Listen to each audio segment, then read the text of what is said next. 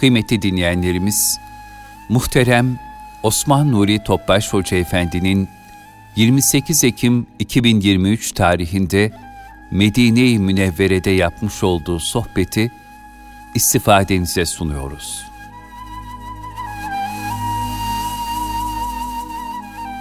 Çok muhterem kardeşlerimiz, Cenab-ı Hak umremize, ziyaretlerimize lütfuyla, ihsanıyla, ikmaliyle kabul buyursun inşallah. Cenab-ı Hak okunan ayet-i kerimelerin muhtevasına cümlemize nail eylesin. Resulullah sallallahu aleyhi ve sellem yakından tanımayı ihsan ikram eylesin Rabbimiz. Sohbetimizin bereketli olması için üç ihlas bir Fatiha Resulullah sallallahu aleyhi ve sellem Efendimizin mübarek pak ruhu tayyibelerine, ehl-i beytin eshab-ı kiramın, enbiya-i izamın, saadat-ı kiram cümle şehitlerimizin ve geçmişlerimizin ruh şevklerine, dinimizin, vatanımızın, bütün İslam dünyasının selametine, şerlerin şerlerinden muhafazasına, bu niyaz bu dua ile bir Fatiha-i Şerif üç ilah sallallahu aleyhi ve sellem.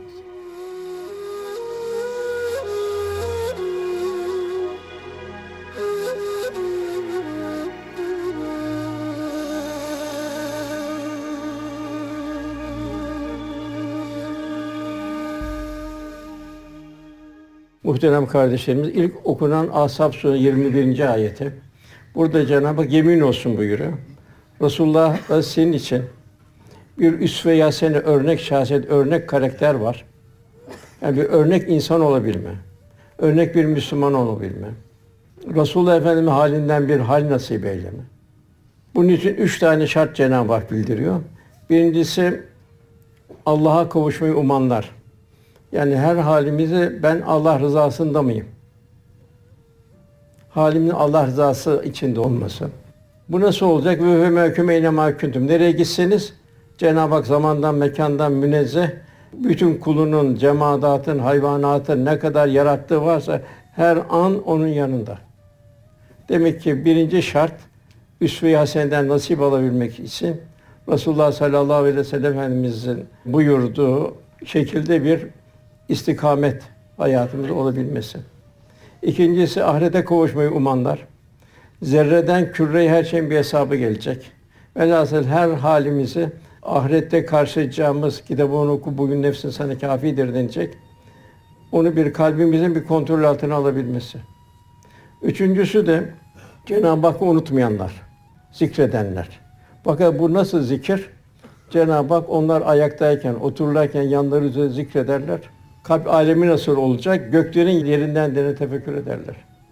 Ya Rabbi sen bu cemaatı, bu alemi, insanlar, bütün bütün yaratı mahluka boş yere yaratmadın. Bizi cehennem azabından koru derler. Velhasıl bu üç hali yaşayanlar için Resulullah Efendimiz'den örnek şahsiyet inikas ediyor. Ondan sonra okunan ayet yine Ashab suresinden Allah ve melekler salat eder. Yani Resulullah Efendimiz bu derecesine bir zirve olduğunu Cenab-ı Hak bildiriyor. Siz de çok çok zikredin, tam bir teslimiyetle selam verin buyuruyor. Ondan sonra Fetih Suresi'nin son ayete Cenab-ı Hak Muhammed Allah'ın Resulüdür buyuruyor. Yani bize en büyük nimet meccanen Müslüman olduk. Çok şükür. Yahut hidayet verdi Cenab-ı Hak Müslüman olduk. İkincisi bütün gelen 124 bin küsur peygamberin en yücesine ümmet olduk. Bunlar da Kâb'ına varılmaz bir şükrümüze vesile olması. Cenab-ı Hak ilk ayette "Ekre bismi rabbikellezi halak" yaratan Rabbinin adıyla oku. En mühim Allah'ın bu iki nimetini başta okuyabilmek. Bunu sahabe efendimiz okudu. Resulullah Efendimiz yakından tanıdı, hayran oldu. Efendimiz'i daima gönüllerine taşıdılar. Efendimizden aldıkları iman nuru cahile karanlığından sıyrıldılar. Efendimizin de rahmet nefesi onlara hayat kaynağı oldu. Çin'e giderken, Semerkant'a giderken, Keyravan'a giderken, Afrika'ya giderken o hep rahmet nefesiyle gittiler. Efendimizle beraber lezzetini tattılar. Eshab-ı kiramı en çok sevindiren hadis-i şerif El mer'u memen ehabbe ki sevdiğiyle beraberdir hadis-i şerifi oldu. Onlar istedikleri dünyadaki bu beraberliği ahirete devam ettirmenin gayreti içinde oldular. Hayatı bu aşk ve muhabbet üzerine yaşadılar. Malum bedenin bedene yakınlığı aşk değildir. ruhun ruha yakınlığı bir aşktır. Sahibi bu aşkı tattı. Efendimiz'i bir abide olarak gördü. Yine günümüze bir müjde. Kim istidadı Efendimizin takva hayatına ne kadar hisse alabilirse onu o kadar yakın olur. Yine Efendimiz Muaz'a hitaben buyurduk insanlardan bana en yakın olanlar kim nerede olursa olsun Allah'a karşı takva sahibi olanlardır. Peki o zaman takva nedir? Nefsane halleri bertaraf etme, ruhani istidatları inkişaf ettirme, kendimi ilahi kameranın altında olduğumuzu ve huve mahkum eyne mahkuntum kalpte şuur ve idrak haline gelebilmesi takva. Yani Cenab-ı Hakk'a Resulullah Efendimiz yakınlık ölçüsü. Yani demek ki bize de bir takva üzere hayatımızın istikamette olabilmesi, ilahi müşahedenin altında olduğumuzun kalben şuur haline gelebilmesi, sünnet seneye aşk ve muhabbet ile bağlanabilme, bu efendim ne kadar sevdiğimizin, gönlümüzde hissettiğimizin bir işaretidir. Biz onu ne kadar tanıyor, hatırlarsak o kadar yönümüz ve maksadımız Resulullah Efendimiz demektir. Rabbimize salih bir kul olabilmek için efendim fazilet dolu örnek hayatından her halimizde inikas alma durumunda olmamız lazım. Ona zahiren ve batinen tabi olmaya mecburuz. Onun yüce ahlakını bürünerek onu satırlardan ziyade bedenen yaşayarak tanıyabilme mecburiyetindeyiz. Kur'an-ı Kerim kelamda bir mucize. Kıyamete kadar devam eden bir mucize. Ebedi bir mucize.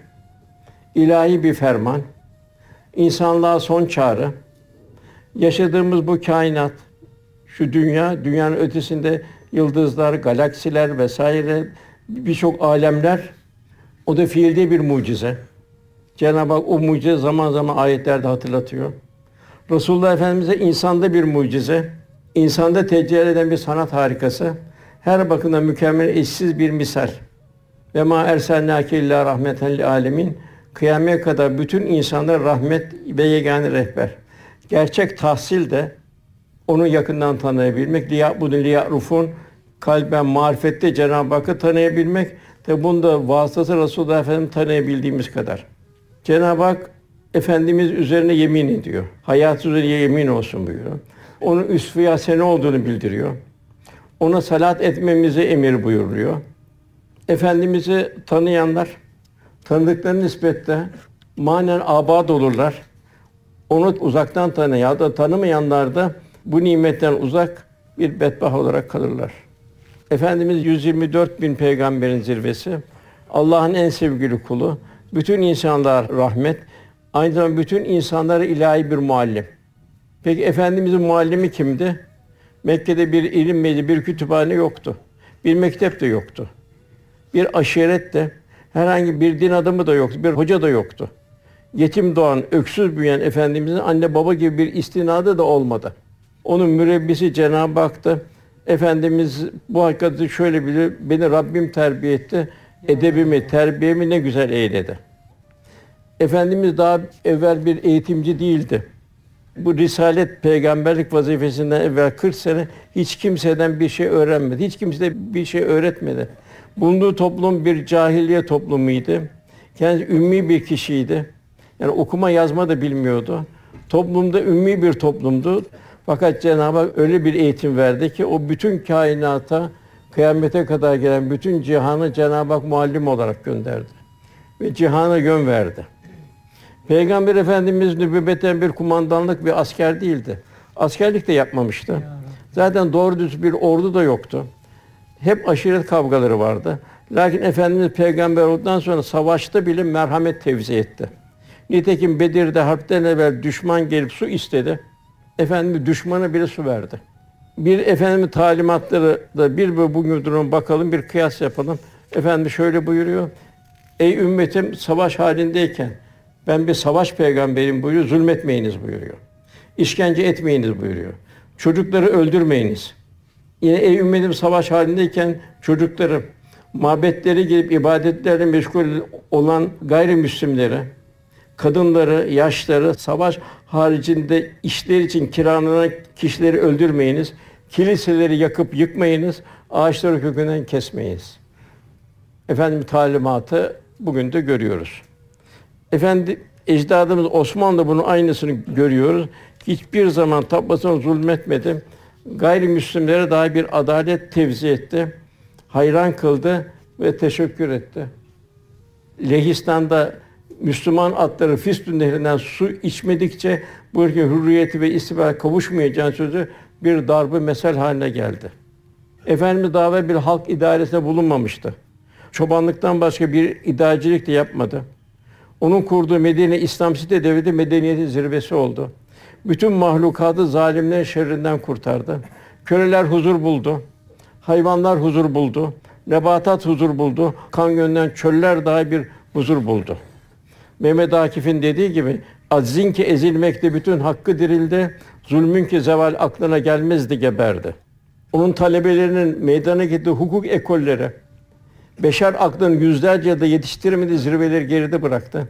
Meşhur hukukçulardan Salon Hammurabi, Ebu Hanife'nin diğer İslam müştehitlerin hukuk dehası karşısında çırak bile olamayacak durumlarda kaldı. İbn Hazm der ki Hazreti Muhammed sallallahu aleyhi ve sellem sireti mübarek hayatı düşünen bir kimse için peygamberimiz zaruri olarak tasdik etmesin, onu Allah'ın hak peygamber olduğunu şehadet etmesi gerektirir. Faraza Peygamberimiz siretinden başka bir mucize olmasaydı onun hayatı bir mucize olarak yeterdi ama sayısız onun her hali bir mucizeydi. İslam fıkıh metodu meşhur Seyman Karafi Resulullah'ın başka hiçbir mucizesi olmasaydı onun yarı vahşi insanlardan zirve medeni insanlar haline getirmesi bile onun peygamberin en büyük delilidir. Mesela Abdullah İbni Mesud Hazretleri mazi itibar bir çobandı. Hatta onu Ebu Cehil üzerimden insan bir çobansın dedi. Tahkir etti. Fakat Hazreti Ali radıyallahu anh'la beraber Küfe mektebini kurdular. Ebu Hanife ise o Küfe mektebinin talebesi oldu. Hülasa Cenab-ı Hak Resulullah Efendimiz'i insanlığa bir rahmet olarak gönderdi. Ona ittiba gönüllerin en büyük saadet hazinesi oldu. Bizler de Cenab-ı Hak böyle buyuruyor ilahi emir, ilahi ferman men yudir Rasule fakat et Allah kim Allah Resulüne itaat ederse Allah'a itaat etmiş olur. Yani iki itaat birleşmiş oluyor. Yani Hazreti Peygamber'e muhabbet sallallahu aleyhi ve sellem. Allah'a muhabbet, ona itaat, Allah'a itaat, ona isyan, Allah'a isyan sadedinde o yegane örnek şahit, örnek karakter. Dolayısıyla gerçek tahsil, efendimi yakından tanıyabilmek, onu okuyabilmek, ikra bismi rabbikellezi halak.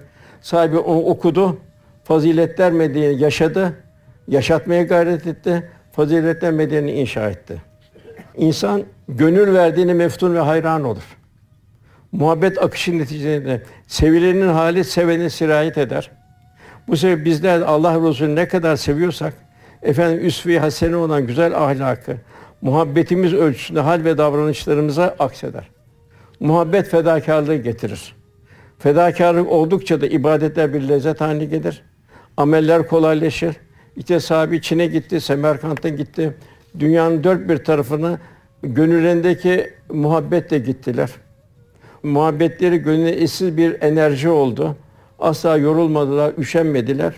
Efendimiz olan Eshab-ı Kiram muhabbetinden, diğer muhabbetlerden biraz bahsetmek arzu ediyorum. Efendim yakından tanımak. Bu nasıl bu muhabbet oluyor? Takvalı oluyor. Birkaç misal anlatmak istiyorum. Efendimizin eshabını terbiye ederken ne bir maddi servet istinad etti, ne orduları hükmetti. Onun tesir muhabbeti kalplerdi. Bu sebeple onun muvaffakiyeti çok büyük oldu. Bir misal, Recep arkasında İsrail'den Hubeybe işkenceyle katledeceklerdi. O Resulullah Efendimiz'in sevgisini imtihan etmeye kalkarcısına şu suali sordu. Hayatının kurtulmasına mukabil senin yerinde peygamber olmasını ister miydin diye. Yani bir muhabbetini ölçmek istedi Ebu Süfyan. Hubeyb bu sualden hiç düşünmeden büyük bir cesaret ve vakar içinde Ebu Selef'e acıyarak bir zavallı gibi baktı. Mekke hakimiydi Ebu Süfyan. Asla değil.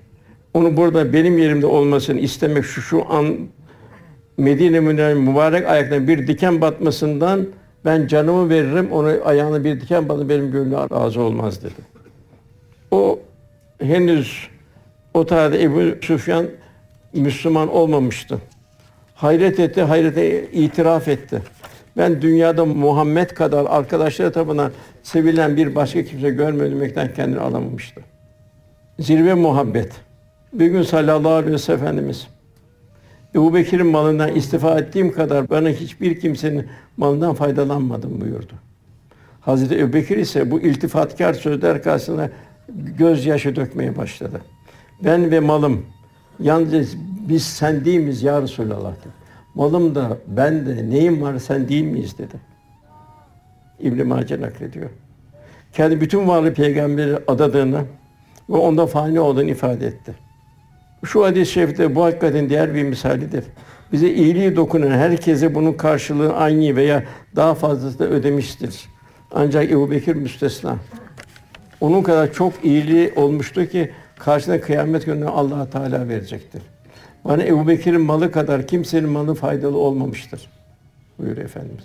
Eğer kendimi bir dost edinseydim mutlaka Ebu Bekir edinirdim.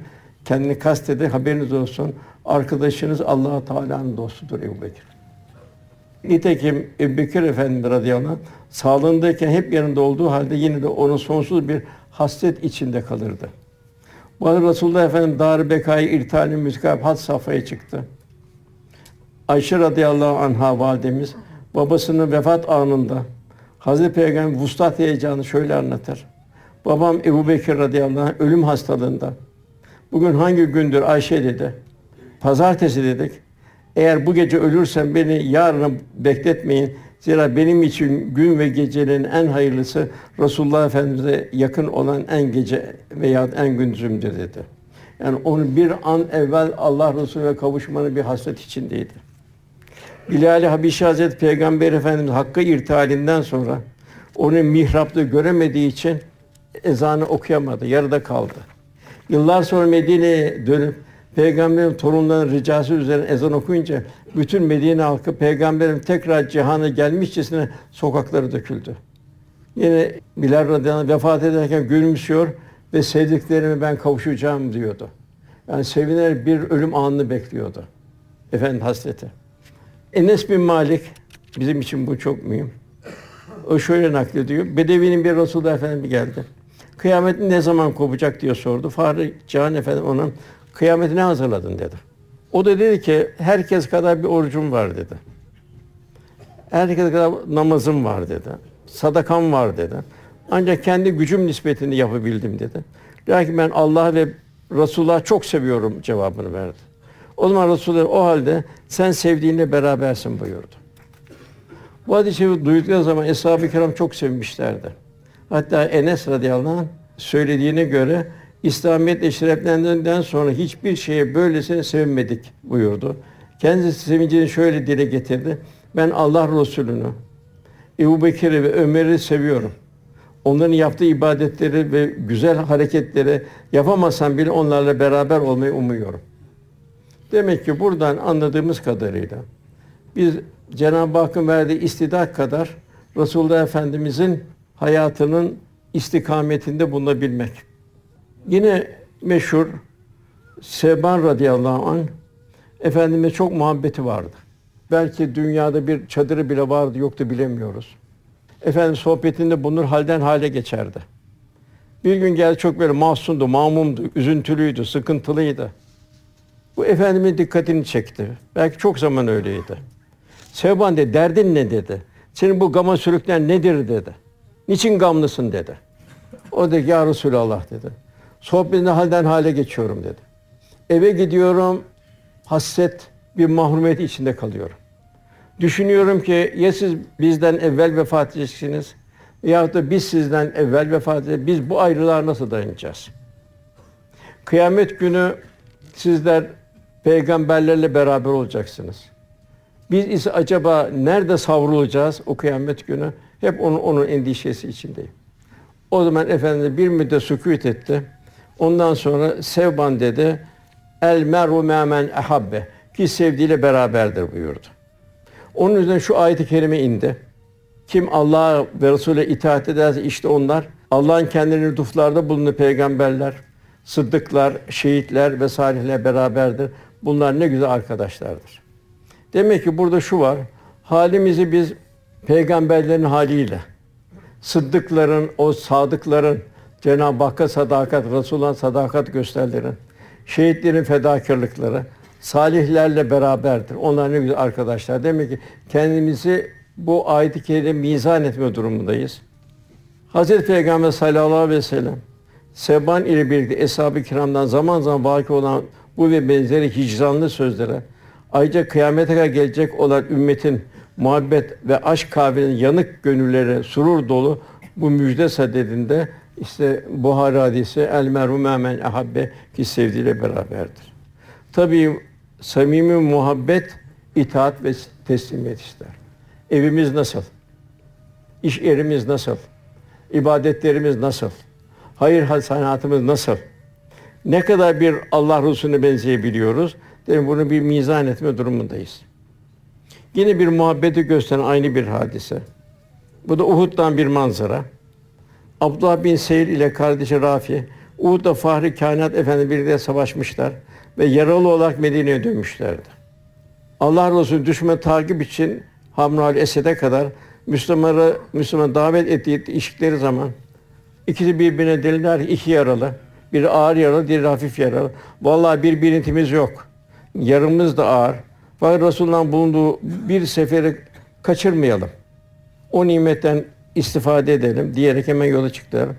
Yarısı diğerine göre hafif olan, ağır yara olan kah yürümesine yardım etti.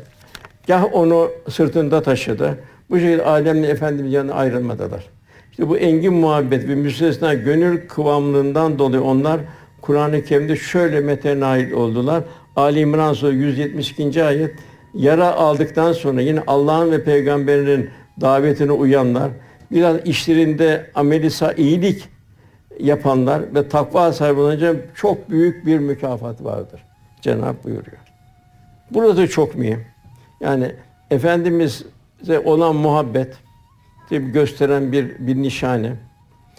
Sahabe Efendimiz Allah razı o kadar çok seviyorlardı ki onun muhabbetinin yanında diğer hiçbir şey bir ehemmiyeti kalmıyordu. Malum Hazreti Ayşe validemiz iftira hadisi oldu, bir if hadisesi. Ayşe annemize atılan iftarı dillendirenler aslında Hasan bin Sabit de vardı. O da o gaflete düşmüştü. Ancak muhterem validemiz onu, Ayşe validemiz, Resulullah duyduğu muhabbet sebebiyle onu affetti. Yeğeni Urve bin Zübeyir şöyle anlatır. Teyzem Ayşe'nin yanında Hasan'a kızmaya hakkında, Hasan hakkında, Hasan bin Sabit hakkında ağır konuşmaya başladım. Hazreti Ayşe beni durdurarak şöyle dedi. Ona hakaret etme. Çünkü o şiirleriyle Resulullah Efendimiz müdafaa ederdi. Yine bu kardeşlik hususunda Zatü Selasil seferi oldu. Onun efendim Amr As'ın kumandasında bir seriyeye bir grup asker gönderdi. Amr As düşman çok güçlü gelince takviye kuvvet istedi. Onun üzerine Ebu Ubeyd bin Cerrah'ı kumanda 200 kişi bir takviye gönderdi. Ve Ebu Ubeyd bin Cerrah'a gidince kazanıldı. Fakat Amr dedi ki namazı ben kıldıracağım, kumandan benim dedi. Ebu bin evet dedi, sensin kumandan dedi. Ebu bin Cerrah'ın askerleri dedi ki, siz kazandınız siz muvaffak oldunuz dedi. Bize çok ibretli bir talimat. Bana Resulullah Medine'den ayrılırken uyuşun ve anlaşın buyurdu. Kardeşliğinizi edilemeyin buyurdu. Ben de onun için hareket ettim buyurdu. Onun için Amr As namazı kıldırdı. Medine'ye dönünce Efendimiz de Allah Ebu Ubeyd bin Cerrah'ı rahmetiyle esirgesin buyurdu. Ve onu dua etti. Tabi Enfal suresinde aman eğer Müslümansanız aranızı düzeltin buyuruyor Rabbimiz. Enes 10 yaşındayken peygamber hizmet etmek için Enes'i bir rivayet Ebu Talha üvey babası getirdi. Bir rivayette de annesi getirdi. Ya Resulallah dedi, senin hizmetçiniz olacak dedi Enes. Enes 10 yaşında, Efendimiz 50 küsur yaşında, 53 yaşında. 10 yaşında bir çocuk ne şekilde bir hizmet eder? Fakat bize ibret tabi üsve-i hasene. Efendimiz nasıl terbiye etti? Enes diyor ki, bana diyor bir seferde de üf demedi diyor. Ben çocuktum diyor. Birçok yanlışlar yapıyordum diyor. Fakat beni muhabbetiyle terbiye etti. Ona olan muhabbetimden, yanlışlıktan döner, hemen ona bir itaat halinde olurdum dedi. Tabii 10 sene beraberlik oldu Efendimiz'de. 20 yaşında Efendimiz vefat etti. Enes 20 yaşındaydı. Enes tabi Efendimiz 10 yaşında olduğu için alim bir zat oldu. Bir gün talebesi dedi ki, Üstad dedi, sanki dedi, konuşurken dedi, Allah Resulüne bakıyorsunuz, dedi, onu görüyorsun dedi. Ya Rabbi. Sanki dedi, karşısında o var dedi. Dedi ki Enes de, onu dedi, görmediğim bir rüya yoktur dedi. O kadar bir hasretle yanıyorum ki dedi, kıyamet günü gideceğim, Ya Resulallah ne olur, senin küçük hizmetçin geldi, beni yana kabul et diye yalvaracağım dedi. Bunlar nedir? Efendim yakından tanıyabilmek. Yani o abideyi yakından bir seyredebilmek. Hayran olabilmek. Yine bu Halid bin Velid radıyallahu anh. Bu zaferlerde hep İslam ordu kumandanıydı. Zaferlerde asker eğer Halid bin Velid kumanda nasıl kazanırız derlerdi. Bunu Hazreti Ömer radıyallahu duydu. Talimat gönderdi. Halid bin Velid dedi sen dedi Ebu Ubeyd Cerrah'ın o kumandan sen de onun yaver olacaksın dedi.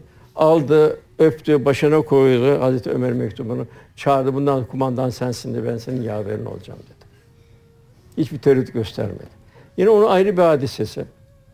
Bir sefere gidiyorduk dedi. Halid bin Velid sarığını kaybetti. Orduyu durdurdu. Bunu bulun dedi. Kumandan bulamadık, ne yapacağız? Yok dedi. Onu bulmadan hareket etmeyeceğiz dedi. Sonra eski bir sarık buldular. Getirdiler, tamam dedi. Benim de bütün dedi zaferim dedi. Burada Resulullah sallallahu aleyhi ve sellem Efendimiz iki tane sakalı şerif vardı. Sarımı içindeydi, onu gösterdi. Benim zaferlerim dedi Resulullah Efendi olan muhabbetimdir buyurdu. Yine Efendimiz'e nasıl bir muhabbet daha evvel Müslük orduların kumandanıydı. Nasıl bir muhabbet içindeydi ki vefat ederken bir hüzüntü içindeydi. Karısı dedi ki yanındaki kardeşi sahibi nedir gamın dedi. Halit dedi.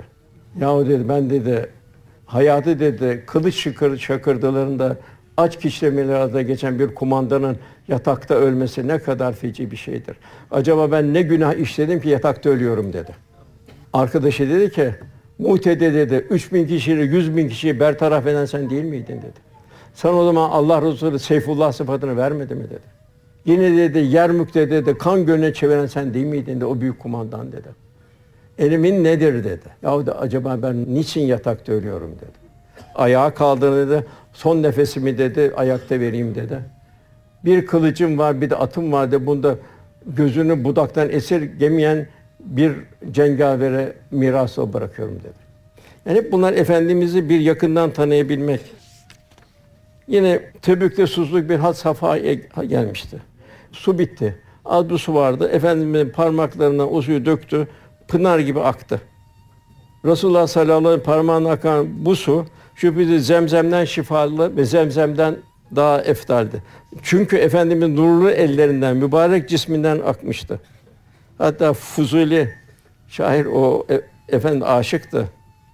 E, o diyor ki ben meali ya Resulallah diyor şiddet gününde senin ensari kirama parmağından nasıl pınar misali su verdinse kim duysa hayretten kendi parmağını ısırır dedim. Yine Efendimiz'e vefatı yine bu bir aşka bir misal. Abdullah bin Zeyd vardı. Oğlu geldi. Efendim, baba dedi Resulullah böyle böyle intikal etti dedi. Hemen elini ka ilahi artık benim gözlerimi al dedi. Ben her şeyden sevim peygamberim artık dünyada ondan başka bir şey görmeyeyim dedi. Öyle istişare ve orada ama oldu. Resulullah şöyle bir hadis-i şerif var. Müslüm hadis-i şerifi. Ümmetim içinde beni en çok sevenlerden bir kısmı benden sonra gelenler arasında olacak. Yani eshab-ı kiram beni çok seven benden sonra gelenler olacak. Mallarını, ailelerini feda pahasına beni görmeyi arzu edecekler. Yani onları, mallarını, evlen her şeyi seferber edecekler ki beni cennete görebilsinler. Ahmet Yesevi Hazretleri 60 yaşında vefat etti. Mağara gibi yerde 10 sene irşaden devam etti. İmam Nevevi meşhur müştehit. O karpuz Allah Resulü nasıl kesin, nasıl yediğini bilmediği için yemedi. Esat Erbili Hazretleri nasıl efendimizi bir yanık bir yanıyor. Tecelli cemaline Habibim ne var ateş. Gül ateş, bülbül, sümbül, haku, har ateş. Ey Habibim senin zahir ve batın güzelliğinin tecellisinden beri o yüce aşkın ilkbahar ateş oldu. Gül ateş oldu, sümbül toprak ateş oldu, diken ateş oldu. Yine Fuzuli o suyun akışını, suyun çarpa çarpa gidişine.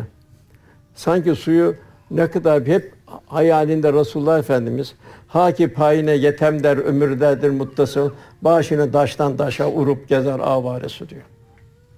Yine Fuzul ayrı bir şeyinde o hasretini beni candan usandırdı cefadan yağar usanmaz mı? Felekler yandı ahımdan muradım şemin yanmaz mı? Yaman der rahmet ferah naat etki yandım ya Resulallah. Velhasıl tabi bu makama erişebilmek, benliği bertaraf edebilmek. Yani bir Sakarya'nın Karadeniz'de Sakarya'nın bitmesi gibi Hüdayi Hazretleri de makam şan şöhretin getirdiği enaniyetten korktu. Tavazuan yaşamak için, hiçine erişmek için Bursa sokaklarında sırma kafalarıyla ciğer sattı. Halid Bağdadi Şemsüs Şumus yani güneşler güneşiken kendi Abdullah Dehlevi tarafından tuvaletlerin temizliğine verdi. Abdülkadir Geylani Hazretleri hiçliğini yaşamayan kendi Bağdat harabelerinin inzivaya çekti. Yine Efendimizle ilgili. Efendimizde biatlar oldu. Tabi biz bu biatın neresindeyiz? Bir biat halinde miyiz?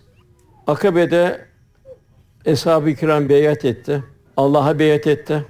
Resulullah'a beyat etti. Orada canlarıyla mallarını cennet satın aldılar ayetinde. Demek bir beyatın karşılığında canlar, mallar Allah yolunda seferber edilecek. Cennet satın alınacak. Bedir'de tabi düşman müjde çok güçlüydü. Zahiren. Efendimiz'e sahabeleri ya Resulullah sen üzülme. Sen denize girsen biz hepimiz arkandan kendimizi denize atarız dediler. Uhud'da Hazreti Hamza şehit oldu. 70 sahabi şehit oldu. Efendim hatta Hamza şehit olduğu zaman Ebu Bekir radıyallahu diyor, gözünden yaşlar aktı diyor. Bu diyor beni diyor perişan et diyor. Allah Resulü'nün gözünden yaş akması diyor. Burada sahibi toplandı. Eshab-ı kiram Efendimizin yanına. Ya Resulallah dedi, biz de şehit olmaya beyat ediyoruz dediler. Hudeybiye'de dediler o Hazreti Osman radıyallahu elçi olarak gitti. Gelmeyince bir ölüm şayası çıktı. Efendimizin etrafında sahibi beyat etti. Ya Resulallah dedi, senin gönlünde ne var, senin gönlündekinin beyat halindeyiz dedi. Ayet-i kerimede de Cenab-ı Hak buyuruyor. Fetih suresinde sana beyat edenler yani Resulullah'a beyat edenler ancak Allah'a beyat edenlerdir. Allah'ın eli onların üzerindedir buyuruyor Cenab-ı Hak. Velhasıl burada demek ki biz de ne kadar Allah Resulüne bir beyat halinde, Allah'a ve Allah Resulü beyat halindeyiz. Hep bunlar Eshab-ı Kiram'dan misaller. Tabi bunu Evliya Allah'tan da bunun değişik tecellileri çok. Velhasıl Muhammed Allah'ın Resulü birinci akaid geliyor en başta. Vellezine mehu eşit tavırları küffar. Beraber bunu kâfirler karşı şiddet. Yani İslam'dan bir taviz vermezler. Onların Hazreti Ömer radıyallahu anh orduları gönderirken Dağıstan'a, Azerbaycan aman de sakın dedi. Kılığınız, kıyafetiniz şekli onlara benzemeyecek dedi. Siz kendi şahsiyet ve karakterini koruyacaksınız dedi. Onun yemeklerini aynısını bile yemeyeceksiniz. Kendi yemeğini kendiniz pişireceksiniz dedi. Kendiniz yiyeceksiniz dedi. Kendiniz yapacaksınız dedi. Velhasıl demek ki burada ilk imanın en mühim alameti İslam şahsiyet, İslam karakterini taşıyabilmek. Efendimiz eshabıyla beraber Baka'yı ziyaret ettiler. Orada Allah'ın selam üzerine olsun ey Baka diyarının sakinleri. İnşallah bir gün biz de size katılacağız. Ondan kardeşlerimizi çok özledim. Eshab-ı kiram ya Resulallah, senin kardeşlerin biz değil mi? Yok dedi. Siz benim eshabımsınız dedi. Kardeşlerimiz ise henüz gelmemiştir buyurdu. Demek ki burada Resulullah Efendimizin bu kardeşi olabilmek, kardeşlerimi özledim buyuruyor. Benim ümmetim bir yağmur gibi başımı sonumu hayırlıdır bilinmez buyuruyor. Demek biz son ümmetiz. Efendimiz ahir zaman peygamber. Efendimizin dünyayı teşrifi peygamber olarak ahir zaman alamet. Onun peygamber yok. Yine Efendimiz vaka vukuatları bildiriyor Fidan hadis-i şeriflerinde. 1450 sene geçti. O bir fitan hadislerin tecelli görüyoruz. Biz insanlık piyasasına baktığımız zaman nasıl insanlar bir cahili devrine döndü. Nasıl küresel güçlerin tesiri altında vesairede. Nasıl ahlak vesaire şu bu iffet gibi vurdu. Helal haram birbirine karıştı. Velhasıl demek ki bugün en mühim takva üzerine yaşayabilmek. Yani hac güzel, omre güzel. Fakat bu halimizi ömür boyu devam ettirebilme. Cahiliye baktığımız zaman ne vardı? Alaylar vardı. Hakaretler vardı. Zulümle bertaraf etmeye çalışıyordu. Sahabenin iman gücü nasıldı? O da tamamen bu yapılara karşı mukavemet gösteriyorlardı. Hatta hicrette bir kısmı mallarını da bırakarak, şeyini bırakarak hicret ettiler. İşte bugün de baktığımız zaman modern bir cahiliye devrine döndük. Fiten hadislerinde çıkanlar hepsi tezahür etti. Bak bugün de baktım ahiret istenmiyor. Televizyon vesaire birçok yapılan hepsi değil tabi bir kısmının programları ahireti unutturuyor. Onun için evlatlarımız çok mühim. Kendimizi bu görüntülerden koruduğumuz gibi evlatlarımızı korumak zor olur. Çünkü inikas olur. Ondan sonra gelen ikinci, birinci akaid. Yani küffara her bakımdan uzakta kalmak, İslam şahsiyetini koruyup. İkincisi de ruhama beynühüm, kendi arasında merhametlidir. Cenab-ı Hak en çok Kur'an-ı Kerim'de geçen Rahman ve Rahim esması merhamet. Demek bu merhamet sıfatından bugün unutulan bir şey maalesef dünyada. Bundan bir nasip alabilmek.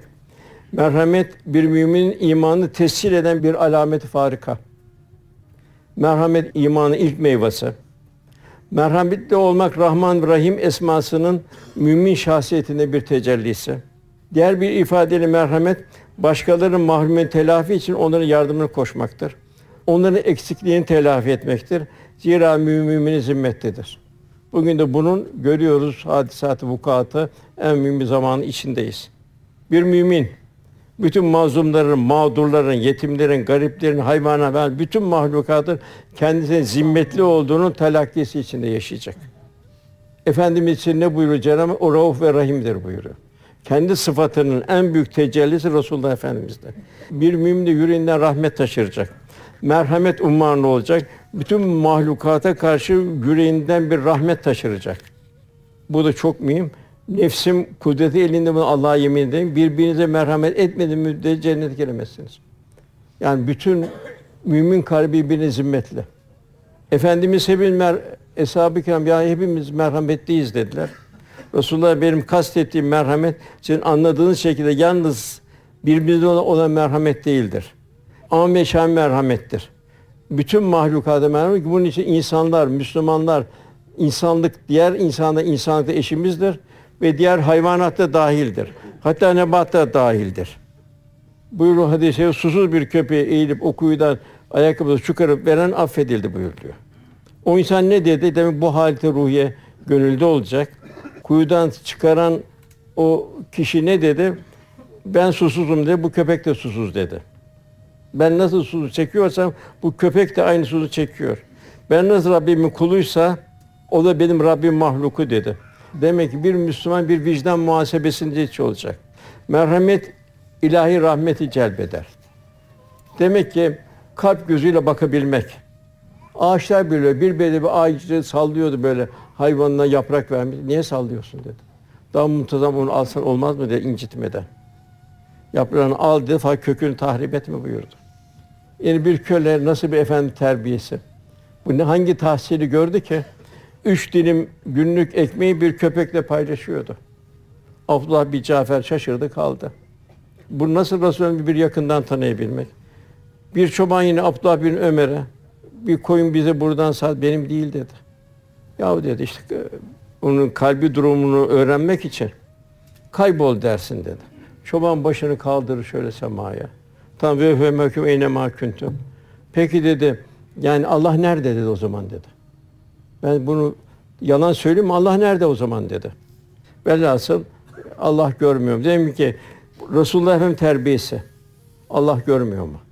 Velhasıl Resul Efendimiz rahmeten lil alemin bir müminde bir rahmet insanı olacak. Bulunduğu yere huzur veren bir kişilik şahsiyet taşıyacak. Yaşadığı zaman ve mekanda alem rahmet olan Peygamber Efendimiz temsilcinin olma gayretinde olacak. Yine Cenab-ı Hak bir ayette sizler yerine Allah'ın şahitlisiniz. Allah'ın din temsil edersiniz. Peygamber de şahit olsun buyuruyor. Çoraklaşmış gönlüne bir yağmur misali rahmet olabilmenin derdinde olacak. Yergam olacak. Önce kendini düşünmek yerine ya kendi düşündüğü kadar kardeşim sen diyecek. Hasan Harkani Hazretleri Türkistan'dan Şam'a kadar olan sahada birinin parmağına diken bassa o benim parmağıma batmıştır. Bir Resulullah Efendim inikas. Birinin ayağına saç çarpmışsa o benim ayağıma çarpmıştır. Oncası ben hissederim. Bir kalpte hüzün varsa o kalp benim kalbimdir. Yine Sırrı Sakati Hazretleri. Bir gün dersler müminlerin derdiyle dertlenmeyen bizden değildir hadisi okuturken talebesi geldi. Üstad dedi sizin mahalle yandı dedi. Biz sizin ev kurtuldu elhamdülillah dedi. Sonra ben dedi bir de 30 senedir o halimin tövbesindeyim. Kendi evimin yanmadığını sevindim. Yananları düşünemedim. Yine Mevlana bu Şemt bana bir şey öğretti. Dünyada bir tek mümin üşüyorsa ısınma hakkına sahip değilsin. Üşüyen müminler var. Ben artık ısınamıyorum. Şimdi şimdi Sebzi Mevlana kadar zahiri bir alim değildi. Bir kitabı yoktu. Mevlana belki 10 tane kitabı var. Fakat ne vardı, ne öğretti Mevlana? Kalbini öğretti. Eshab-ı kiram da Efendimiz'den bir akis evliya Allah'ta. Mesela bir Mudar kabilesi geldi, perişan bir kabileydi. Resulullah sallallahu aleyhi ve sellem rengi değişti onları görünce. Bilal ezan oku dedi. İki rekat namaz kıldı. Herkes neyi varsa getirsin dedi. Kimi bir çuval doldurarak çekici getirdi. Kimi bir avuç hurma getirdi. Hurma vardı evinde yalnız. Efendimiz Müslümanların bu kardeşlik hissiyatını, mazlumlara bir yardım hissiyatı görünce Efendimiz sevindi. Yüzü pembeleşti, tebessüm etmeye başladı. Bugün de aynı bizim için. Buna benzer o kadar çok misaller var ki. Yine ben Efendimiz'den bir misal vermek istiyorum. Ayette Cenab-ı Hak Hucurat Suresinde Allah biraz önüne geçmeyin. Konuşurken de kendi aranızda konuştuğunuz gibi Resulullah'la konuşmayın. Yani Resulullah'ın kalbi bir edebe, konuşmada bile bir edebe. Her şeyde edep. Hatta konuşmada bile sesini yükseltmeyin buyuruyor. İmam Malik Ravza'da imam. Ebu Cafer Mansur geliyor. Birkaç sual soruyor İmam Malik'e. Bir tartışma başlıyor. Fıkhi bir tartışma başlıyor. Halife Cafer Mansur halife olduğu için biraz sesini yükseltiyor. Tabi bu Ravza'nın önünde oluyor. İmam Malik, ey halife diyor, burada sesini kıs diyor. Burada kıs diyor, senden çok fazilet insanların önünde Allah'ın ihtarı indi diyor. Arada konuşur gibi Resulullah'ın yanında konuşmayın. Bağırarak. Velhasıl bugün de buna bak şey yaptığımız zaman demek ki biz Ravza'da hakikaten huzurlu konuşmalar oluyor. Yani orada belki konuşma lazımsa ancak bir İslami, fıkhi vesaire dışında bir konuşma olmaması lazım. Orada daha bir sükut halinde. Burada eshab-ı gelen bir sükut halindeydi. Ravza'nın bir edebine de uymak lazım. Bilhassa bazı yerlerden, bilhassa hanımlara tabi oluyor, çok daha uğultular, sesler geliyor. Bunlar tabi burada biz Cenab-ı Hak elhamdülillah bu Mescid-i Nebevi'ye gelmeyi Cenab-ı Hak lütfetti, ihsan etti. Belki bir daha gelebilecek miyiz, gelemeyecek miyiz, ömrümüz kafi, gelemir kafi, gelemeyecek mi? Onun için bir Ravza'ya da bulunabilmeyi Cenab-ı Hakk'ın büyük bir nimeti olarak telakki etmek.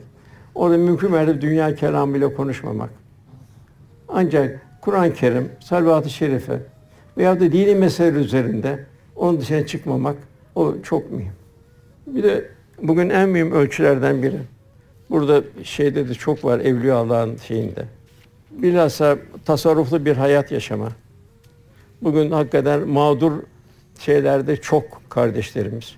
Onun mümkün mertebe rahmetli peder Musa Efendi derdi, oğlum derdi, Dolmabahçe'sinde yaşasan muktesit yaşayacaksın. İktisadi yaşayacaksın, fazlasını infak edeceksin. Bugün bu da çok mühim. Bugün bir israf ekonomisi var giden. Bunun için bu israf ekonomisine girmek. Çünkü Cenab-ı Hak ayeti israf eden şeytanların arkadaşlarıdır buyuruyor. Şeytan ise Rabbinin çok nankördür buyuruyor. Velhasıl yani bugün hakikaten hayatımızı iktisadi bir şekilde geçirmek, çalışmak, kazanmak, Allah'ın infak etmek. Vazifemiz bu olmalı. Çünkü israf Cenab-ı Hak şeytanların arkadaşlarıdır diyor. Bak kime sonra ben israfta değilim der.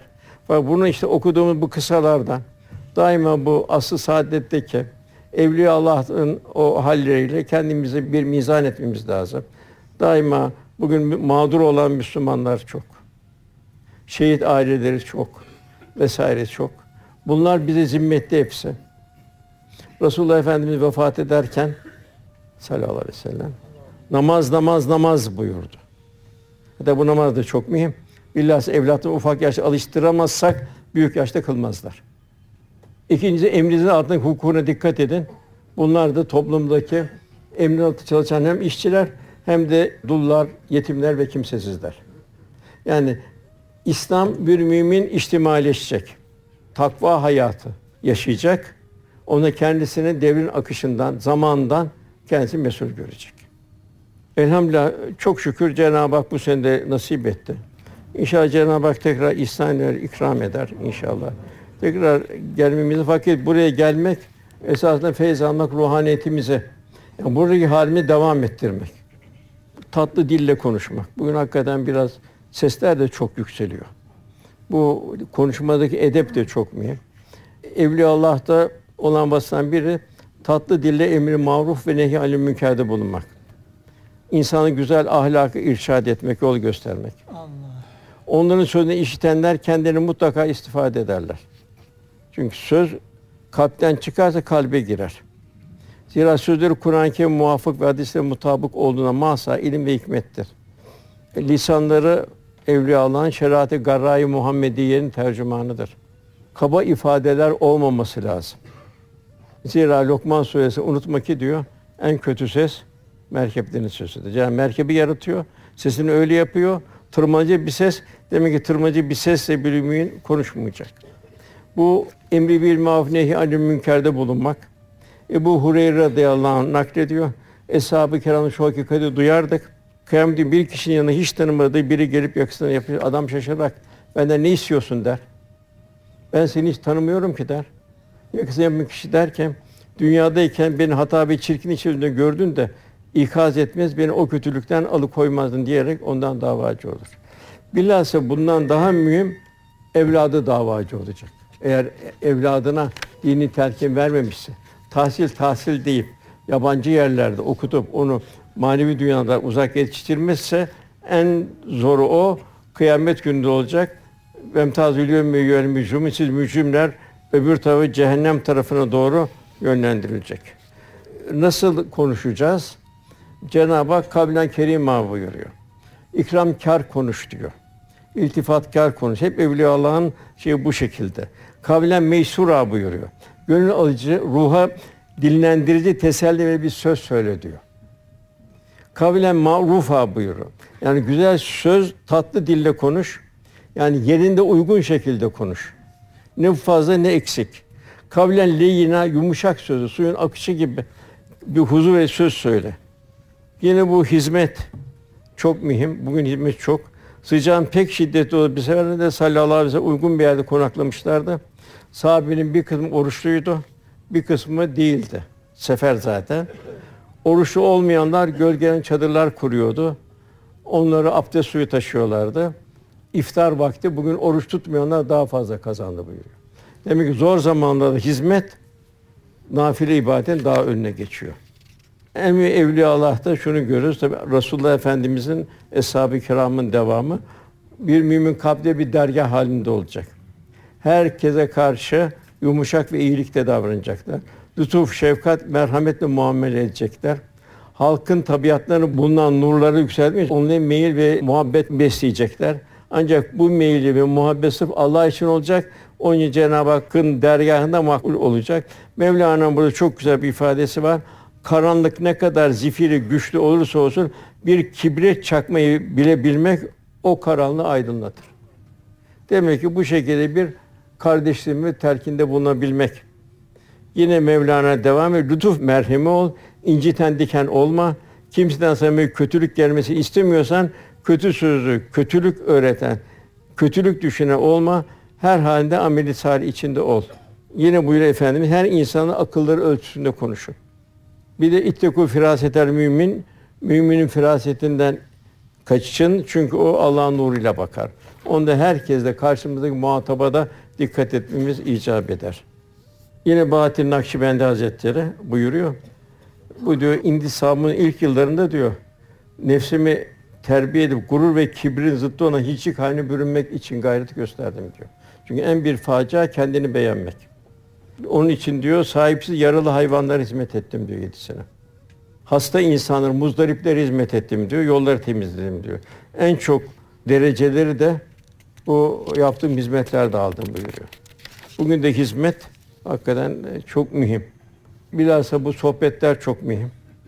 Sohbet Allah rızası için oluyor. Bir enerji takviyesi olmuş oluyor. Tersine fasıklarla beraber olmakta onda kalbe bir kara leke gelmiş oluyor. Ve bunu muhtelif sohbetlerde de bahsetmiştik. Bilhassa merhum Sami Efendi Hazretlerinden bizzat birkaç sohbette dinlemiştim. Bu 1340 yıllarında o zaman Osmanlı devrinde Ayasofya'da Mevlid okundu, Kur'an-ı Kerim okundu, sohbet edildi. Dünya kelamı konuşulmadı. Fakat eve gittim diyor, letaiflerde bir gaflet oldu diyor. Dumura uğradı diyor. Sonra diyor murakabede diyor, gördüm ki diyor karşımda gafil bir insan. O gafil insandan inikas olmuş. Bugün de o gafil o zaman düşünün o bir Osmanlı devri vesaire devri. Bugün ise gaflet her tarafta bir hat safhada, çarşılar vesaire şu bu. Yani ihtiyaç dışında ülfetlere dikkat etmek lazım. Onun için kûnüme as sadıkîn Cenab-ı Hak sadıklarla beraber olun buyuruyor. Seherler çok mühim. Buradaki halimizi orada gündüz geceye göre ayarlamak, seherlerin de lütfundan istifade etmek. Zira seherler ne kadar canlı, huzurlu olursa gündüzleri de o kadar efsane arzular bertaraf edilmiş olur. Cenab-ı Hak sohbetimi kabul eylesin. Sohbetimizin muktezasınca yaşamayı da lütfuyla, keremiyle, ihsan ikram eylesin. Duamızın kabulü niyazı lillahi Teala Fatiha.